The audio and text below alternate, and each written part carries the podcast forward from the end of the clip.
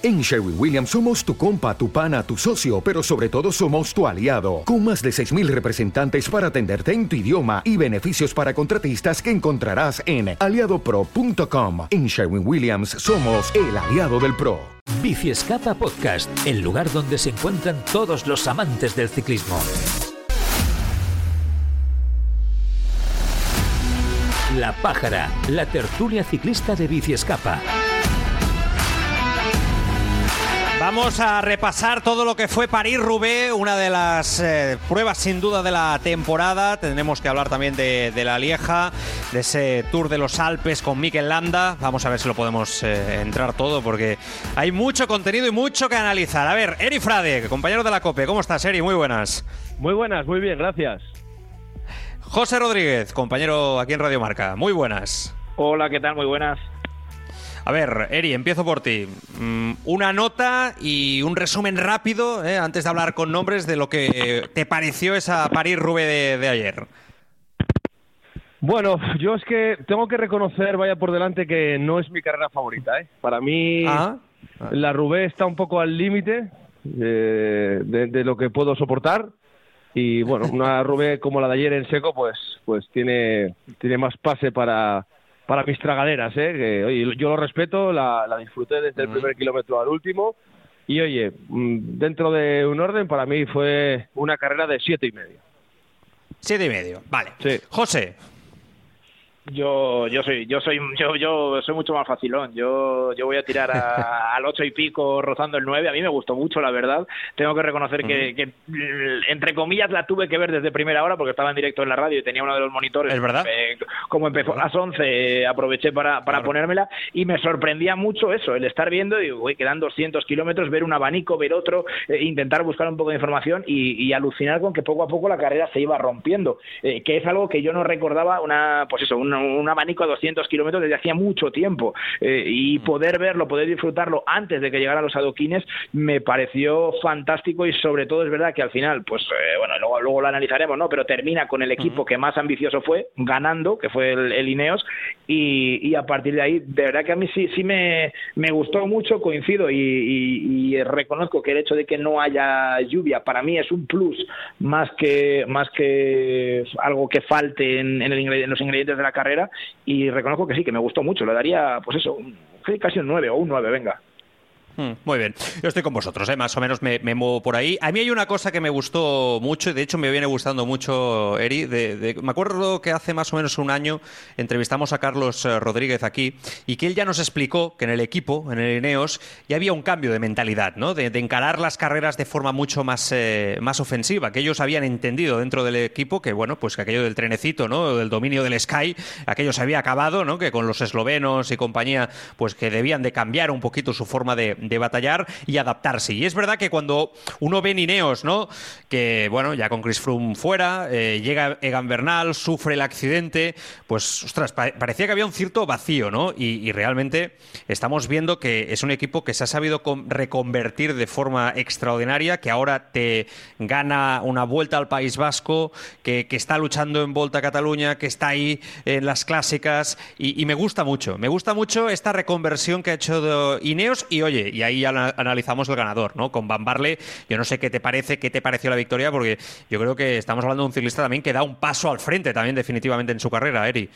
Sí, de, vez en cuando pasa en la París-Roubaix cíclicamente, una vez por década más o menos, que hay un secundario que de repente gana, ¿no? Mm. Es verdad que eh, Van Barle eh, es un secundario en las grandes vueltas, pero que estaba rompiendo a ciclista de carreras de un día, como ya demostró el año pasado ganando a través de Flandes, que con alguna etapita suelta por ahí era el gran triunfo que, atesoraba. Ahora ya con la Paris-Roubaix casi casi ya puede dar por buena eh, toda su, carrera deportiva. O sea que gloria y honor para él porque demostró que estaba súper desde un principio y efectivamente su equipo apostó por él desde un principio porque es un equipo ganador. Y un mm. equipo ganador eh, quiere ganar en cuantos más terrenos mejor. Y como lo del Tour de Francia se está poniendo, como tú decías, efectivamente complicado, pues hay que juntar muchas pocas victorias que suplan el vacío de triunfos en los últimos años en, en el Tour de Francia. Esa es, yo creo, un poco la, la, gran diferencia, aparte del potencial económico, que, creo que estamos hablando de 1 a 10 en la proporción, entre Ineos y lo que muchos aficionados españoles le reclaman al, al Movistar. O sea, el Ineos con grandes ciclistas es capaz de reconfigurarse a equipo de carreras de un día, de, una semana y a rellenar lo que yo llamo el dossier del patrón. Porque claro, Ineos está muy bien, pero Ineos quiere salir en las fotos y quiere ver que, eh, que Ineos es protagonista y quiere ver que Ineos tiene fotos de podio. Y eso es lo que yo creo que Movistar nunca se va a alejar de, de Abarca mientras la estructura exista por muchas razones. Pero claro, ¿qué va a pasar con el dossier de Movistar el día que no esté Alejandro Valverde? ¿Quién va a ser el siguiente que dé, que el paso? O sea, lo necesitamos cuanto antes, lo necesita Movistar cuanto antes, y digo el plural inclusivo porque es el único equipo español que, que está en el World Tour. O sea que Ineos se reconfigura con ciclistas de mucha calidad y con mucho más dinero, pero no, no, hay, no hay muchísima menos calidad en el equipo Movistar y hay que empezar a reconfigurar eso porque porque si no incluso puede haber hasta un problema de permanencia en el World Tour, que ya lo comentamos en, alguna otra pájara, mm. pero, pero es que hay descensos, que igual no se consuman luego, como en la ACB muchas veces, pero que, que va a estar la cosa raspadita como, como no empieces a coger un poco de aquí y de allá. Mm, de hecho, ahora están en el límite. ¿eh? Esa es la, realidad ¿eh? a, día, a, día de, a día de hoy. Eh, José, ¿qué, te pareció? Ineos, Van Barle, su victoria. No sé qué quieres. a mí, a mí, a mí Ineos me parece superlativo por ya no solo por la carrera, ya no solo por la puesta en escena, por la estrategia valiente, por la ambición de ir a ganar, sino por las semanas que lleva. hay que recordar que estos tíos vienen de ganar la Gold Race con Kwiatkowski. Hace unos días Magnus Sheffield gana en, en Brabancona, pero la, la gana él como podía haber ganado Ben Turner o podía haber ganado Piddock, porque tenían tres tíos metidos en el tramo final con una superioridad numérica aplastante y, dominaron mandando al chavalito por delante, que igual era el que más justo iba, pero supieron, supieron jugar esa superioridad numérica y acabaron ganando claramente la, carrera. Ganaron hace nada también en la Itzulia con Narva, con Martínez, perdón, eh, con la etapa de Carlos Rodríguez al que ahora al que ahora aludíais y ayer ganan la Paris-Roubaix con Van Barle que había sido segundo en Flandes. Es decir, este tío eh, la campaña que estaba haciendo de clásicas eh, era muy, muy buena y, estamos hablando de un auténtico corredorazo, que el año pasado ya dio al poste en el Mundial, que fue segundo en el Campeonato del Mundo. Ayer lo tenían claro, jugaron a ganar, tuvieron problemas, por ejemplo, con, con eh, Filippo Ganna, pero les da lo mismo. O sea, eh, lo decía ahora Erika, tienes que no sé, eh, reciclar, no sé si, es exactamente, ¿no? Eh, reciclar. Es verdad que lo de Bernal no se lo esperaba nadie y por mucho que, que los eslovenos estén dominando ahora las vueltas por etapas, ellos tenían su ambición puesta en que el colombiano fuese otra vez uno de los grandes ahí metido, pero es verdad que las circunstancias han venido así y la campaña de clásicas no les puede estar saliendo mejor. Un nombre como Kiatowski, que hasta hace nada eh, parecía que había pasado ya a, segunda actividad, pues el otro día da lo mejor de sí mismo. Los chavales les están respondiendo de una manera tremenda y ahora posiblemente uno de los mejores corredores que tenían para este tipo de carreras consigue la victoria yo creo más preciada a estas alturas del año, pues para qué queremos más. Mm, un 10. Eh, desde Cancelara prácticamente no había una victoria así en París-Roubaix, ¿no? Eh, llegando con un minuto 47, con esta potencia, ¿no? Esta superioridad. Y después está ahí Van segundo. Hay quien, Eri, lo, lo, ve como un mal resultado por lo que es Van Aert, por sus características. Y después hay quien lo ve como un gran resultado teniendo en cuenta que pincha dos veces, viene del COVID y que era una incógnita, ¿no? Eh, yo creo que he leído un poco de todo con, con Good Van Aert y esta París Rubé? Lo que hay que hacer es preguntarle a él. Yo creo que él es eh, como máquina baja, nació para ganar y, no, no, creo que le sepa muy bien el, segundo puesto. Hombre, cuando ya te tienes que conformar no te queda otra. Luego están esas pequeñas piquillas, yo creo, entre eh, los ciclistas que combinan disciplinas y que son más o menos de la misma quinta y que están hmm. siempre jugándose las carreras. Yo creo que sí que le puede llenar el haber quedado por delante de de, de Van der Poel también.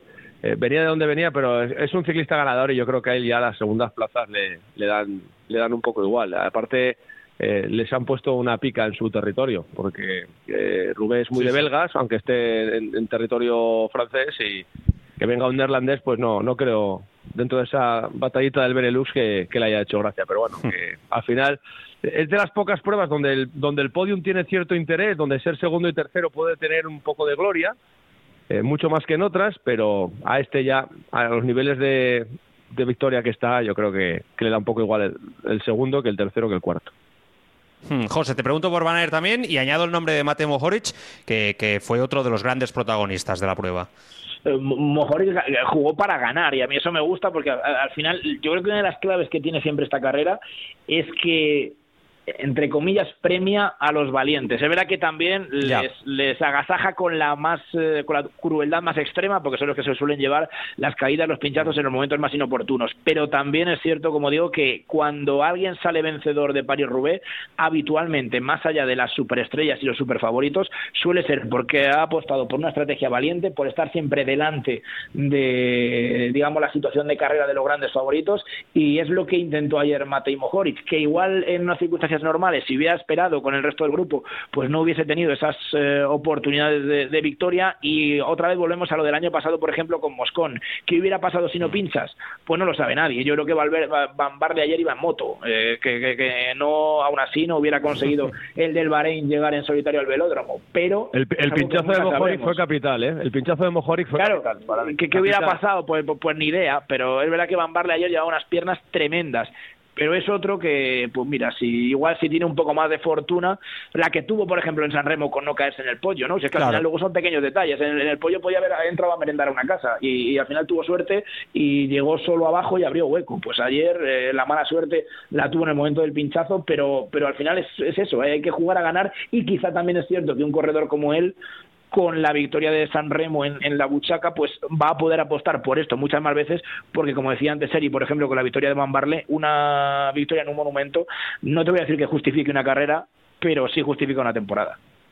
Sí, casi, casi. Aquí hay que ir a competir, ¿no? Después, eh, ganar en este tipo de pruebas, etcétera, eh, es complicado, ¿no? Con estos eh, ciclistas de tanto nivel. ahí gana uno, gana el otro, el factor, lo que decía ahora Eri, ¿no? Ostras, fue capital su pinchazo. Pues sí, también seguramente lo fue el segundo pinchazo de Van Aert, ¿no? Que cuando llegó, pues quizá ya estaba un poco rota la carrera por delante, ¿no? En ese aspecto. Pero después, ¿verdad? Que hay ciclistas que se esperaba mucho más como Asgreen, etcétera y tal, que esto sí que es verdad, Eric, que ahí pues no compitieron, ¿no? Es verdad que yo creo que el nombre de Pedersen o el de Asgreen, que han quedado muy señalados después de la carrera de, París-Roubaix. Eh, bueno, quizás sí que, yo me, cuesta decir fracaso, ¿no? Pero quizás sí que no han estado a, a la altura de lo que se esperaba de ellos en París-Roubaix.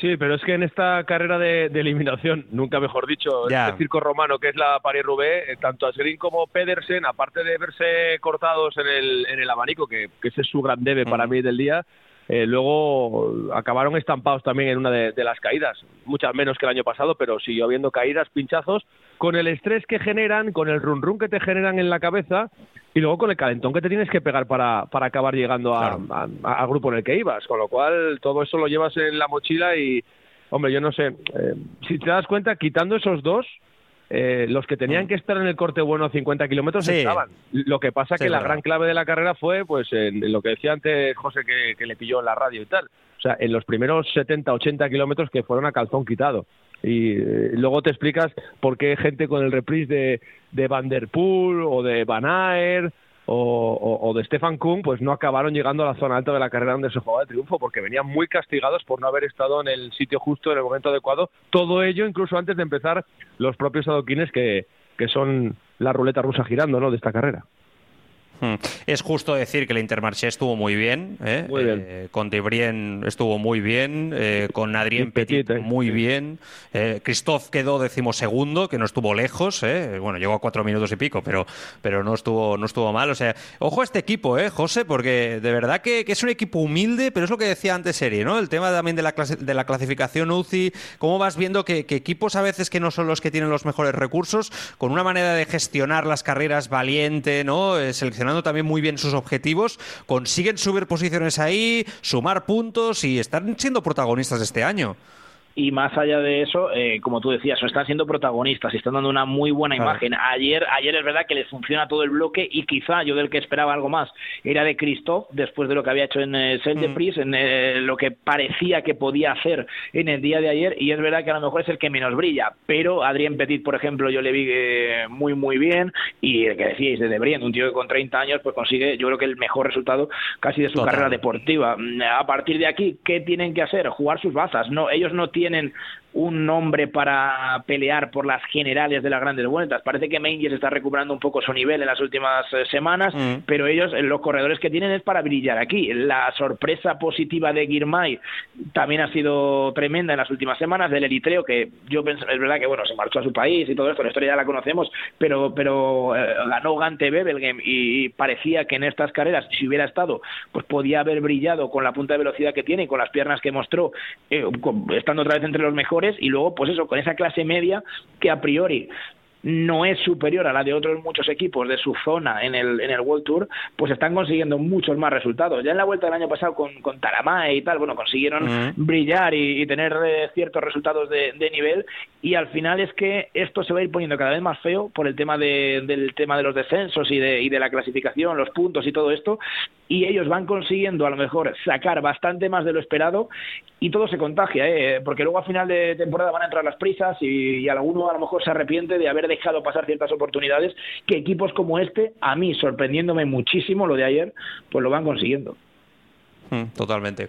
Eh, es verdad que entramos en, tema Movistar. Eh, a, ver, yo creo que lo de lo de Oyer Lazcano acabando la posición 55 es un éxito absoluto en París-Roubaix, pero un éxito absoluto. O sea, eh, yo creo que tenemos que controlar a este chico muy de cerca porque tiene muy buena pinta. Y después, yo soy de los que piensa, evidentemente se aceptan opiniones contrarias, que el vigésimo quinto lugar de García Cortina en París-Roubaix es un muy buen lugar, que es una muy buena posición. Es verdad que quizá no estuvo atento en el corte bueno, pero yo soy de los que piensa, Eri, que es una muy buena posición. Es verdad que también, en este caso, he leído, como siempre, mucha crítica hacia García Cortina, que yo creo que siempre está ahí en el punto de mira también de mucha gente, a veces de manera injusta.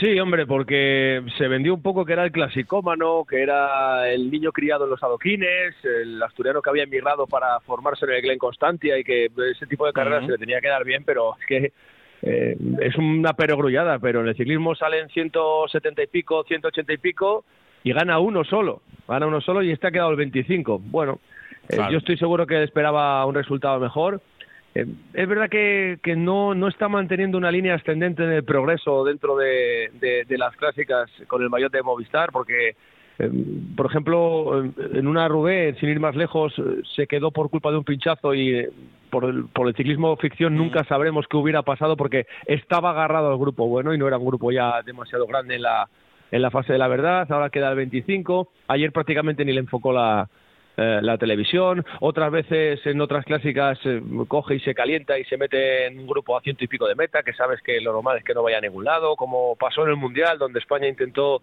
eh, a falta de, de punch en el final, pues hacerlo por anticipación.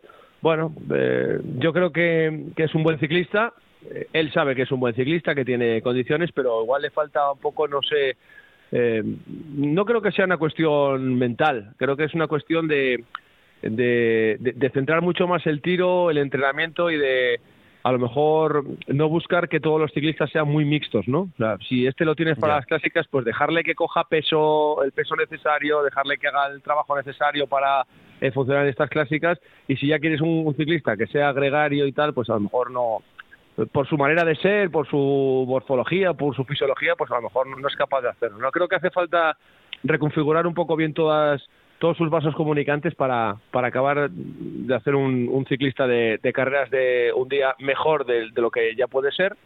Pero vamos, que, que Rubé creo que no ha nacido todavía el español que la gane. ¿eh? No ha nacido y no. y no sé si lo veremos. Yo estoy contigo. Eh, y José, ¿cómo lo ves? Y también lo de Oyer Lazcano, ¿eh? que estuvo muy bien ahí también.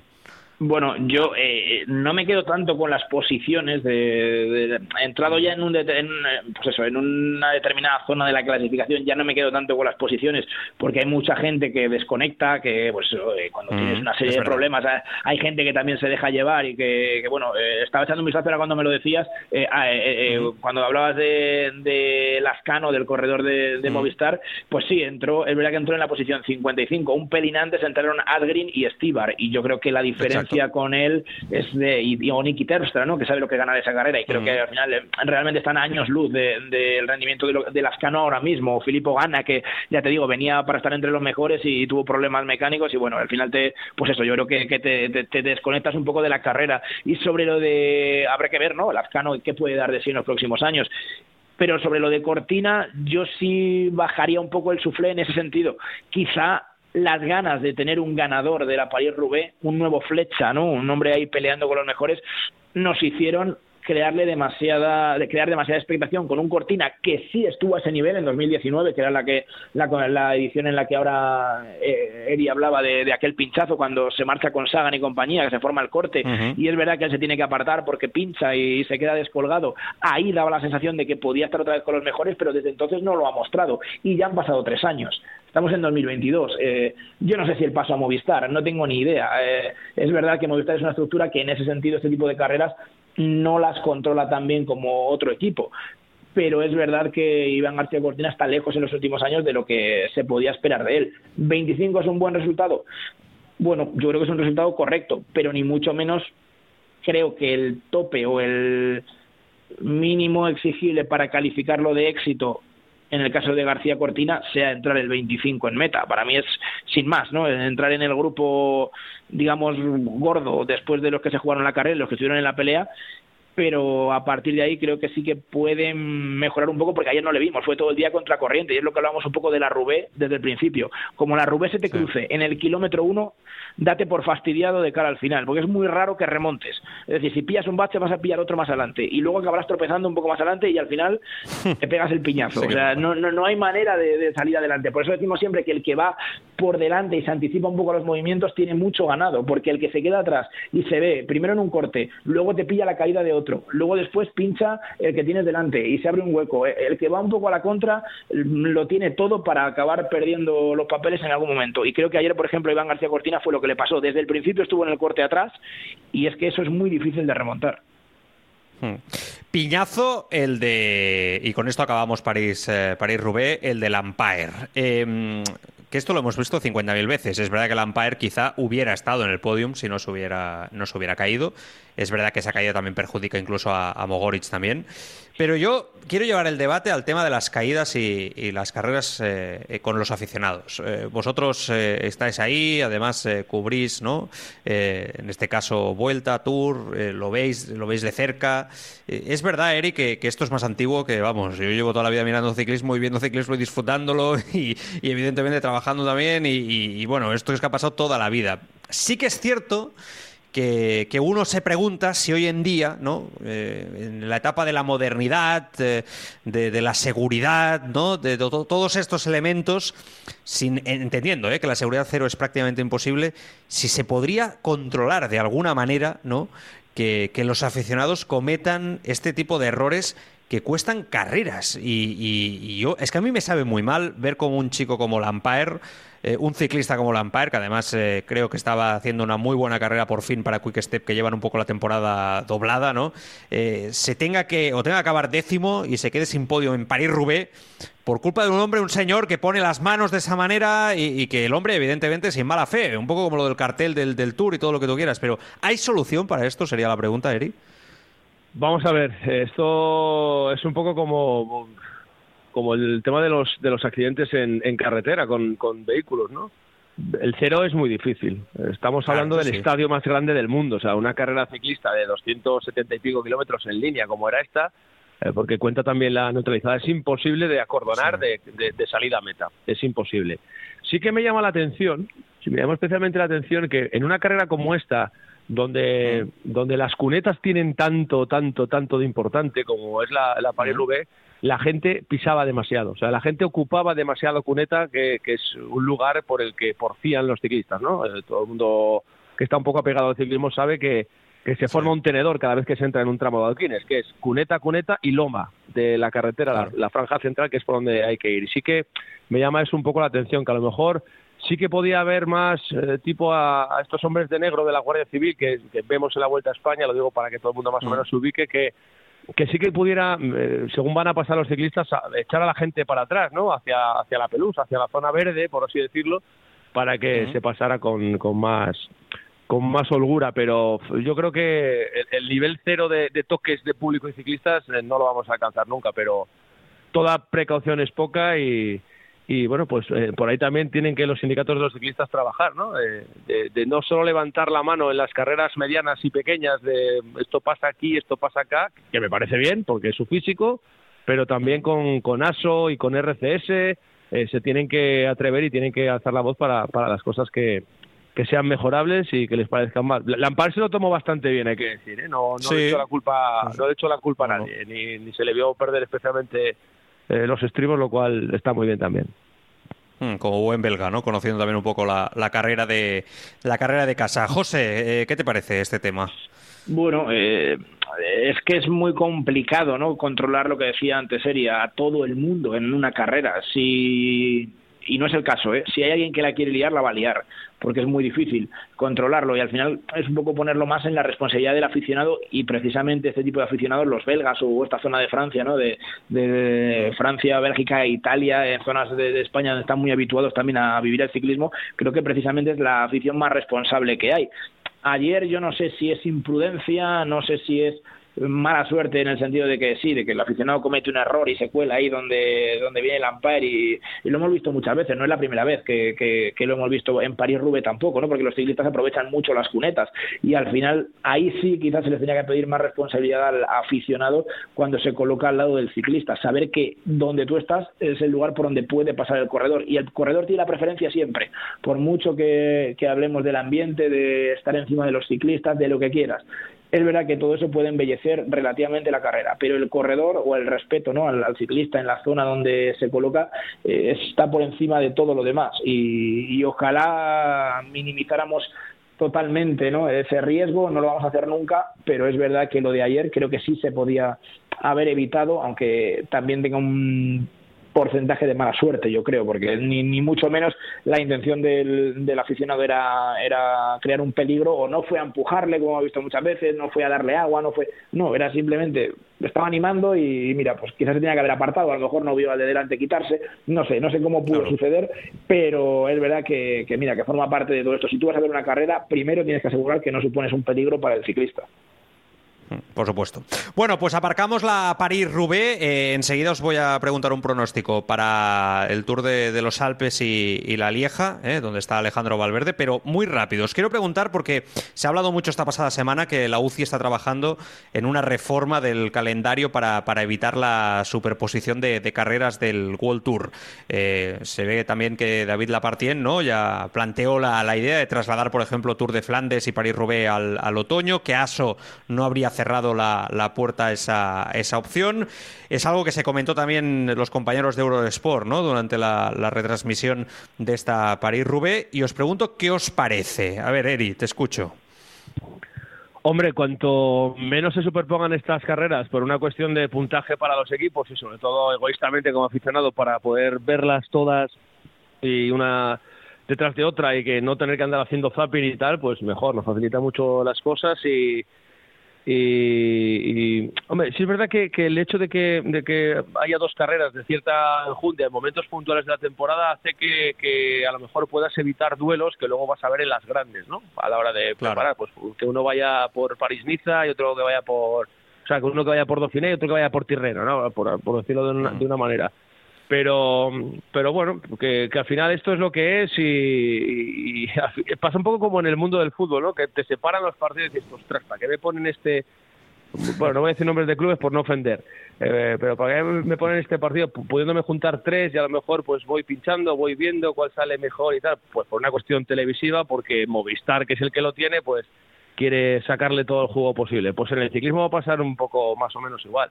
y porque me da la sensación de que la UCI se está empezando a dar cuenta y los organizadores de carreras que los equipos poco a poco van a ir reclamando el pastel de los derechos televisivos que de momento no les está correspondiendo. O sea, son los que pagan las estrellas, son los que les tienen que seguir pagando cuando se pegan torta o, o cuando les suceden otro tipo de cosas y tengo la, tengo la sensación de que, de que se quiere engordar un poco el, el tema de, del cobro de los derechos de televisión porque saben perfectamente que los equipos van a acabar pidiendo su parte.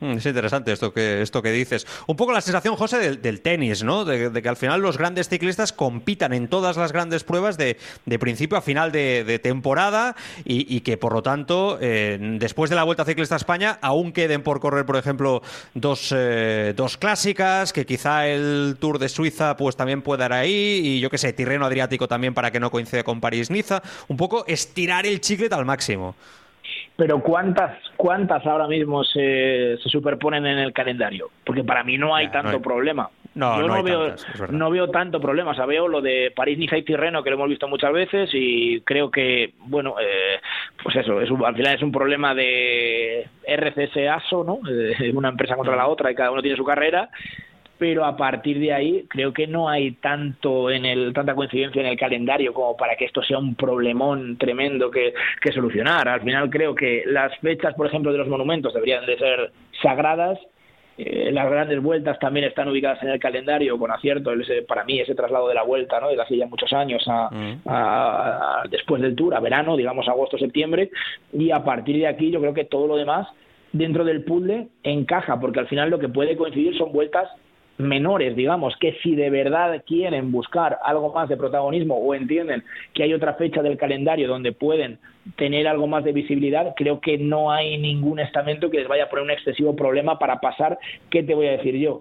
La clásica de Jaén, mira, por barrer para casa al mes mm. de octubre creo que en ese sentido no va a haber un gran problema. O el Tour de los Alpes a, otra, bueno, este justo pues eh, sirve para, para, el tema del Giro, pero bueno, cualquier otra carrera a, una fecha diferente. Para mí, el gran problema puede ser, como decía antes, el, que coincidan Tirreno y París-Niza y poquito más. Y es que creo que los favoritos, cuando los grandes del ciclismo, cuando hacen un calendario, no tienen que renunciar a muchas pruebas en favor de otras. No, no creo que sea así. De hecho, muchas veces también a lo largo de la historia eh, cuando hablamos, por ejemplo, del tríptico de las Árdenas y, de, y de enlazarlo con las clásicas de, de adoquines, ¿no? con París-Roubaix, con Flandes y demás, muchos grandes de, años, eh, de épocas pasadas, no podían eh, plantearse un objetivo conjunto, es decir, voy a, intentar ganar Lieja, a intentar ganar Amstel, a intentar ganar eh, antes París-Roubaix, eh, Flandes y demás, porque es imposible mantener un estado de forma durante dos meses. Y ahora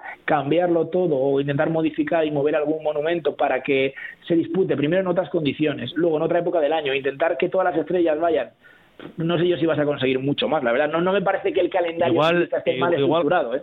Igual, José, lo que quieren también es eh, marcar bien las diferencias entre las carreras de la máxima categoría y las de la segunda, ¿no? Porque yo que me dedico altamente parcialmente a esto, eh, a veces tengo que mirar de qué categoría es una carrera para estar 100% seguro de que no es de World Tour, porque hay sí, pero me refiero, pero me refiero, Eric, que las grandes, o sea, las más grandes del calendario, es decir, eh, los cinco monumentos, y añade ahí eh, Gante de Belgen, eh, Amstel Gold Race, Flecha Balona eh, y alguna clásica más.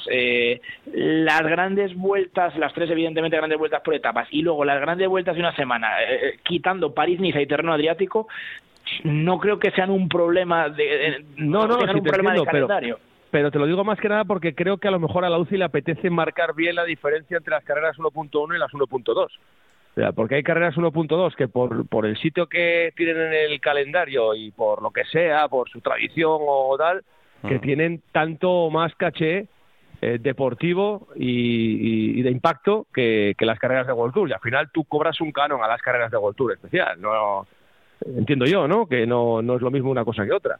A la hora de... También, en, ese sentido, también es mm, loable por, yo que sé, carreras Paris Tours, ¿no? Una carrera de mucha tradición, o que, que si esas carreras siguen teniendo un cierto atractivo, que ya en cuanto a participación es verdad que es diferente, ¿no? Que ha cambiado y que al, a no ser World Tour, lógicamente eso se va a acabar resintiendo y se acaba resintiendo con el paso de los años, bueno, eh, tienen un, un, espacio en el calendario que les hace atractivas por sí mismo, por eso precisamente, ¿no? Porque no tienen esa otra competencia, a ver si, claro, si le colocas delante eh, un monumento, ¿no? O una vuelta por etapas en esa misma semana, pues igual también te la, te la acabas cargando. Pero entiendo que al final todo esto va más por lo empresarial, porque ASO quiere que sus carreras luzcan más, que no tengan competencia, las, las, de Flandes igual, la RCS lo mismo, y todo quiere su parte del pastel. Y si alguno ve amenazado que por coincidencia con otro, pues tu carrera luce menos, puede ser que vayan por ahí los tiros. Pero ya te digo que yo nunca me había parado a entender el calendario calendario ciclista tal y como está como un gran problema para, para el desarrollo de cada temporada. Vale. Bueno, pues solamente me queda por preguntaros eh, cómo lo veis esto. En los Alpes está Landa, está Pello Bilbao, ha empezado hoy mismo. Eh, tenemos eh, Frecha Balona, que es una carrera mítica para Alejandro Valverde. Y a final de semana, el domingo, Lieja, donde está Pogachar, va a estar Gut Van Aert, que va a debutar en la Lieja. Está Ebenepul, va a estar Alaphilippe, Mohoric, Vingegaard, Blasov, Enric Mas, Diego Ulisse, Alejandro Valverde también Lieja. No sé, va. son tres carreras, ¿eh? Mm, os pido pronósticos. A ver, Eri, empiezo por, por ti. Las tres, va, ¿cómo lo ves? A ver, Tour de los Alpes la va a ganar Pello Bilbao. Te lo compro. me la va a ganar Pello Bilbao. Eh, la, la verdad que de la ¿Flecha? De, la flecha no, ahora miraré un poco así de Perú. La Lieja la va a ganar a la mm. Philip. Eh, eso lo tengo, lo, tengo, también bastante. Me, me lo compras también, ¿no?